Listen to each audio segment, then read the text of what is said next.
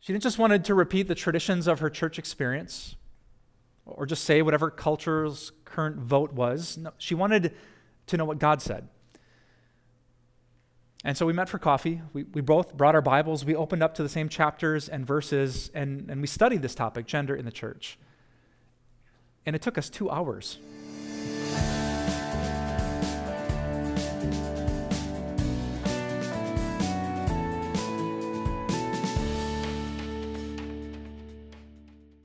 The other day, I had an unexpected conversation about gender with the three most important females in my life. It was just a regular night in the Novotny household. I grabbed our Time of Grace devotional book, and my wife cuddled up with our two daughters, teeth brushed, jammies on, time in the Word of God. And the devotion we happened to turn to for that day was about fitting in. The author told a story about being the girl who was the last one picked at the recess kickball game. And I was barely through the end of reading the devotion when one of my daughters slowly nodded. That happens to me, Daddy. I'm always the last one picked. And I asked her why that was. She said, The boys always pick the girls last because we're girls. And really quickly, that devotional got emotional for me as a father. I asked my daughter to tell me more about her experience on the playground. What exactly happened, and how many times, and who said what, and, and how often? And then I turned to my other daughter and asked her what it was like to be a girl at her school. I turned to my wife and asked her to relive some of those memories of, of growing up, of boys and girls trying to work together in the same place. And it opened this door to a, a huge discussion that matters so much to me as a father. Where do the, the women in my life fit into this bigger culture? How did God make them uniquely and wonderfully in their mother's womb? What makes them similar to men like me, and what might make them different? And how does it matter in the kingdom of God when those different but same people try to work together in the same place? God could care less about how fast you can run around the bases or kick some inflated rubber ball, but he, he does care about how boys and girls, men and women, work together in love to carry out His will. And that's what I want to talk to you about today. Not a kickball game. today, you're going to hear the first of a two part message about how gender works in the church. When boys and girls, men and women all line up together, and we have to figure out how this works. How we can work together on the same team. Who's picked to be the preacher, the pastor, the teacher, the leader? Who serves where and when and how and how often? As so many of you know, those are huge questions. And they're questions that people don't always pick the right answers. Sometimes, like, chauvinistic boys on the playground, we assume things about certain genders. We disqualify where we don't have to. There's so much tradition, so many family customs, denominational traditions that have carried on, some good and some not. And that's why today I'm so excited to talk to you. Not as just some guy, not as some leader of a church. I want to open the Word of God and get back to what our Father thinks. Because just like I do with my daughters, just like it's personal and emotional. And I care so much about the way that they're treated. Our Father, our Father in heaven, cares about every son, every daughter, every man, every woman, every boy and girl that He knit together in their mother's womb. So today we're going to start that conversation. How are we unique? What makes us united? What does a perfect father say to his family? I hope you enjoy this message as we work together, male and female, to carry out God's will for His glory and his kingdom. If you're just jumping in with us this week, I really, really want to encourage you after church to go online uh, to our website, to our Facebook, uh, to your favorite podcast app, and check out week one because last week, God really laid the foundation for everything that we're going to hear. Jesus is the foundation, he, He's the center, He's the very core of this whole discussion of God and gender. That was last week. And next week, if I can get you to come back, uh, we're going to talk about gender within marriage. what does the Bible say specifically about what that chart means for a relationship? You know, if you're dating or if you're a husband or a wife, if you're planning a wedding, what does like a good Christian, God-pleasing relationship look like? What does the Bible mean in 1 Peter 3 and in the book of Colossians and in Ephesians 5, where it talks about like these distinctions between men and women? Uh, at one point, it even says the, the husband is the head of the wife as Christ is the head of the church. What does that look like, and what is that not saying? We're going to wrestle with those controversial questions next week. If I can get you to come back, we're going to tackle a huge question for us culturally. We're going to talk about transgender. And what happens when it's not just a, a, Hollywood headline, but it's your story, or the story of your brother, or your daughter, or your cousin. When you feel like the, the body that God gave you doesn't match the, the mind and the way that you feel, what, what do you do? What does it look like for a Christian to be full of both grace and truth, with compassion, love, and a commitment to God's teachings? How should we handle that as a church? And how should you handle that as a Christian? But you're going to have to wait for all that because uh, today I want to talk about gender and the church. I want to talk about what those uniques and uniteds that we learned in the first pages of the Bible have to do with this when we gather together as men and women, as brothers and sisters of our one Father in heaven. And I want to talk to you about that because I'm remembering the conversation I had with her a few months ago, an email popped up in my inbox from a young woman who sometimes comes to our church, but I never talked to face to face. And she had questions, and to be honest, she had some big frustrations with gender in the church. I could tell very quickly from her email that, that she cared, that she had a great faith, she was a smart, intelligent woman, that she really did love Jesus, she wanted to do his will, but what she had seen in the church didn't seem good or right or true or healthy. And so I emailed her back and I said, hey, before we sit down and, and talk, here's some passages that I really think about with this topic. You, you should read them too. And so she did, and she emailed me back, and here's what she said Some of these passages seem abrupt, harsh, and almost out of context. I've heard them wrongly applied more times than I could count, but I never understood them well enough to give a God approved reply. And I really like that. I like that she was honest with me. You know, I'm, I'm twice her age. I'm the pastor of the church. I'm the one with all the theological degrees. But she was honest enough to say, this just doesn't seem right. I've, I've heard this before, but it seemed out of context and, and wrongly applied. But she was also humble. And that's what I loved about her most.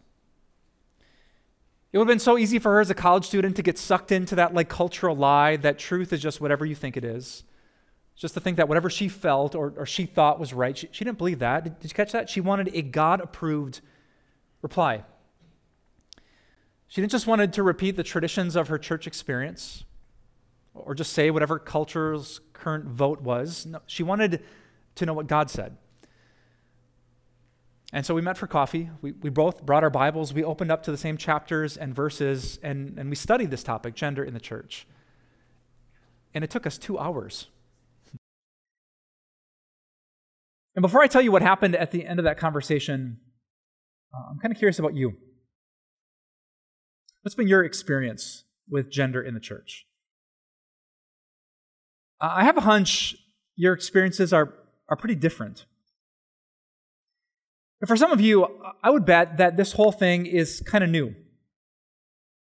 That when that young woman said, Oh, I've heard these passages before, you, you would kind of admit, Well, I don't think that I have. Maybe you're new to church, you're new to the Bible. If I said name one or two passages about gender in the scriptures, you'd look back at me blankly because you're, you're trying to figure out sin and salvation and who Jesus was, and this seems kind of deep. But for others of you, that's not the case.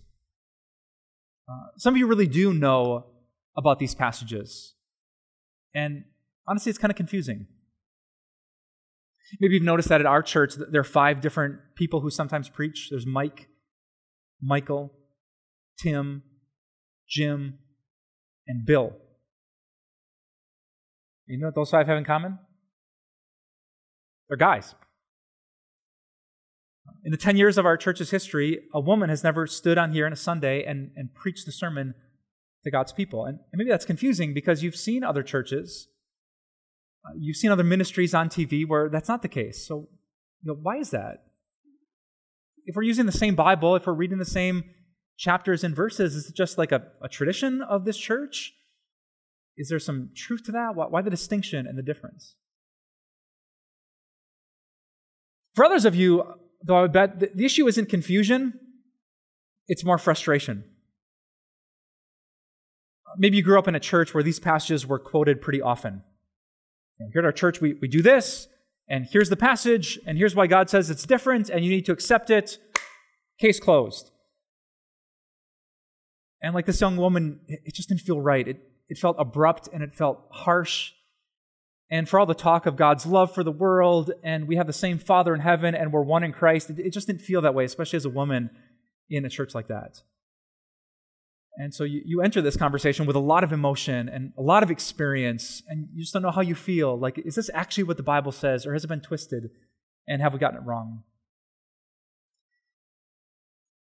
But I wonder if, if there's a couple of you whose experiences are nothing like that. I wonder if there's a few of you who know these passages, you've heard these passages, you've, you've grown up with this distinction, and you're one of those rare people who's experienced something different, something really good. Maybe you've been to a church where, where both the men and the women were a lot like Jesus.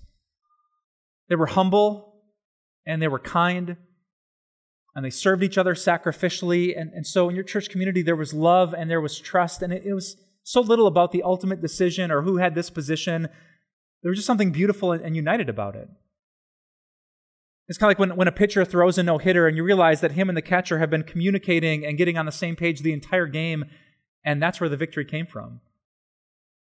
It was kind of like a, ballroom dance where, you know, officially on paper there's someone who's leading, but you would never guess from watching it because it's so beautiful and so united. There's no tugging back and forth, there's no struggle. It's just beautiful. If your church experience has been like that, I want to tell you today that that's what I'm after. I want this church to give experiences to men and women like that.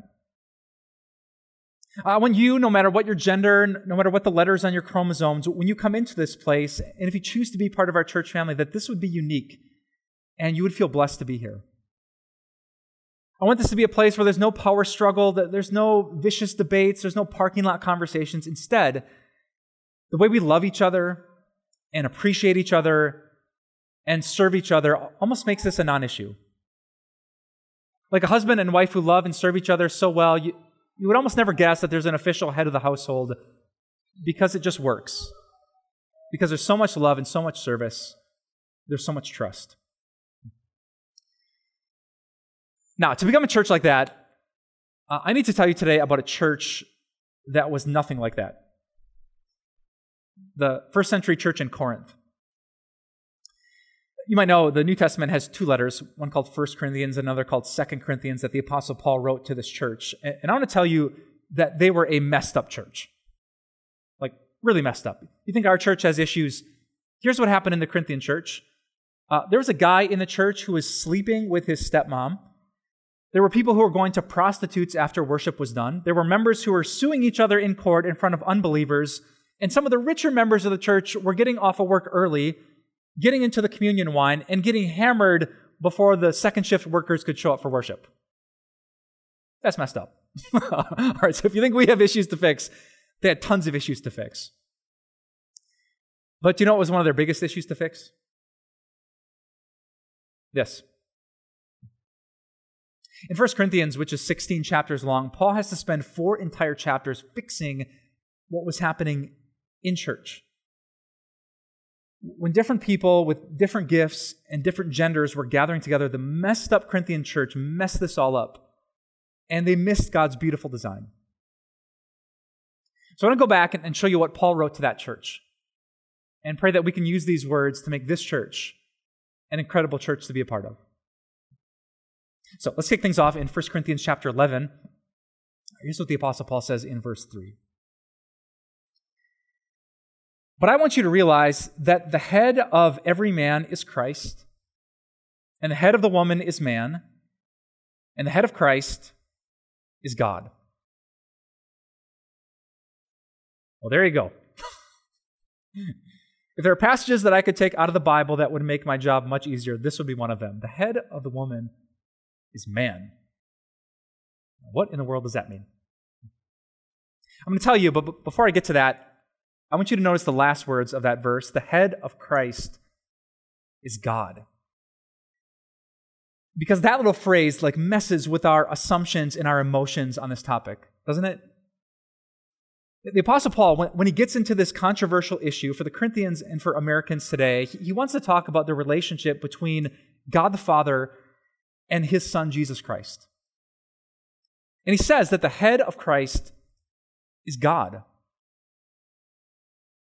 Which is weird, isn't it? I mean, when we hear this idea that someone is the head of someone else, or the, the husband is the head of the household, we, we kind of cringe. Because it makes us feel like one is more important than the other, that one is superior and the other is inferior. You know, this one really matters to God and this one doesn't. But then we read that. The head of Christ is God. That apparently, in, in the relationship between God the Father and his Son Jesus, one of them was the head and it wasn't Jesus. One of them was responsible for, for the big plan, and the other one had to submit to the plan, and the one who submitted was Jesus. There was only one of them who, who could get the final word, only one whose will could sometimes be done, and apparently in that relationship, it wasn't Jesus. And yet, when you Christians walked into church today, I bet you didn't feel bad for Jesus. I bet you didn't pity him or think he was inferior or think he was a doormat in the relationship with the Father. I bet you loved him, you respected him, you thought he was bold and humble and strong and sacrificial. To, to be Jesus, who was not the head, is beautiful. Because maybe you know enough about Jesus' relationship with his heavenly Father to realize that it was. That at least two times in their relationship, the Father actually like ripped open the heavens itself so his voice could boom and say, This is my Son, whom I love. With him I'm well pleased. And Jesus was so loved by the Father that when he had to submit to his head, when he had to follow his will, it wasn't hard. He chose it, and it was beautiful. In fact, if you come to this church Sunday after Sunday, we force you to see that every single time. Do you know that when you walked into our church today, you know, you got your pen and your program from the ushers, that you walked past the submission of Jesus to his heavenly head? There's a big cross uh, right by the main doors that lead into our church, and on it are etched a saying uh, that Jesus spoke the night before he died. Maybe you recognize this picture. He said, Father, your will be done. Jesus said, you know, if there's any other way besides going to the cross and suffering for the sins of the world, if there's any other way, Father, I, I want to go that other way, but not my will, but your will be done. Why would Jesus say that? I mean, he's the Savior, he's the Son of God. Why would he say, no, my will be done? And the answer is because the head of Christ is God. And so Paul wants you thinking about that. He's about to tell us what it means to be a man or a woman in a church. But whatever we're about to say, whatever we're about to decide, if that relationship between men and women here does not look like the perfect relationship between the Father and the Son, we've missed it. If we have any application or any ultimate call that doesn't make women feel like Jesus and men feel like our Father in heaven, we've missed it. no, it's in this beautiful gospel context that the Apostle Paul then says these words The head of the woman is man. That within the church, a man is called to be like God the Father, and a woman is called to be like Jesus himself. Which is pretty sweet, huh? I mean, for all of us, if, if I said, guys, we are called to be like God, we'd be like, wow, okay, and ladies, if I said, here's what you get to do in our church, you get to be like Jesus. You'd say, wow, there's nothing inferior, nothing degrading, nothing weak, nothing to be envied or, or given up. To be like the Father or the Son is this beautiful calling that God has given to the church. Yeah, okay, but what does that mean? If men are called to be like God the Father, to, to be like the head in this relationship, you know, practically, what does that mean for us? Well, there's two things I can think about, and if you're taking notes in your program, I want you to write them down. Here's what I know about heads. Number one, heads are important. A body without a head is not a good body. uh, heads are important, and primarily because heads will set the direction that the whole body goes. Right. Do you have any runners in church today? Raise your hand if you'd like to run outside. No, am I the only one? All right, there's three of us here. Um, you'll get this analogy. Um, when you run, whatever you look at, your body drifts towards. Right? Like if I'm if I'm running side by side with a couple of friends, and I'm, if I'm looking to the side, you know, my, my body just starts drifting in those directions. It's the same with driving or, riding a motorcycle, right? When you take lessons, you learn that what you look at, your body's just naturally going to go towards. And that's the beautiful calling that the Father had. He like had a direction. He had a plan to love and save the world. This is the way that he and Jesus were going to go. And a good godly man has the same thing. He, he's on a bump in the spiritual log. He, he has a direction and a vision and a plan where he wants to take people closer to Jesus, closer to God, and he's passionate about it, and he leads and he influences and he loves in that direction. Heads are important. And number two, we also need to remember that heads are dependent. I've never seen a, a disconnected head on the ground and thought, You're doing great. Look at you, your, your fancy roll and your beautiful eyes. I mean, that, that head, if somehow it could be living, it, it could look in a direction, it, it could have a way it wanted to go, but without the body, it's not going to get there. And it kind of remind, reminds me how God created woman in the beginning. He designed her as a helper because a good, godly woman helps get to this beautiful, glorifying place closer to God. A head is important, a man is important, but he is never independent. He's totally dependent on the gifts, the faith, and the participation of the women in his church. So that's Paul's foundation. And in the rest of chapter 11, he applies it. He, he says to the Corinthians, So here's what you should do with head coverings and hairstyles. Yep, that's what he said. You, you can read the rest of it after church. Uh, the subtitle in my Bible says, Uncovering the Head in Worship. Apparently, the Corinthians had these really unique customs that what you like wore on your head, like some sort of veil or hat, made some statement about what you believed about God. Or the length of your hair as a man or a woman was like a really shocking cultural statement and so Paul had to figure that out. You know, how does that apply to this principle that God has called men to be like their Father in heaven and, and to lead this relationship? And to be honest, it's super confusing. I've been a pastor for 12 years. I've, I've never had like a deep, divisive discussion about head coverings in church. I've never had to tell a guy what kind of hairstyle he should have or a woman to not wear hair like that when she comes to our church. It's not like our cultural application. It's not our issue. And I think that's why a lot of Christians, you know, kind of get stuck in chapter 11. And so here's what they do. Oh. They jump ahead to 1 Corinthians 14, where Paul comes back to this issue and he speaks really directly.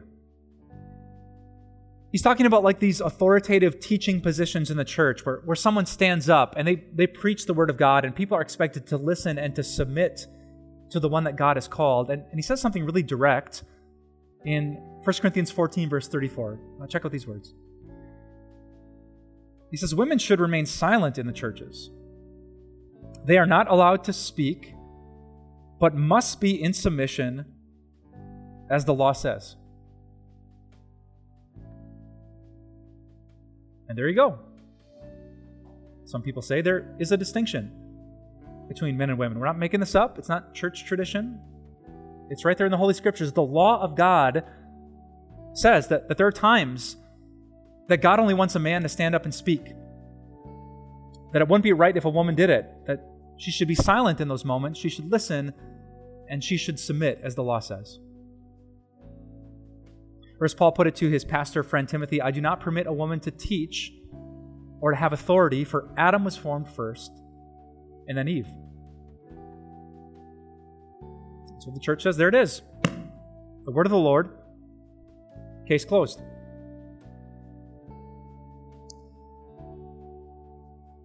But that would be a big mistake. A really, really big mistake. Do you know why?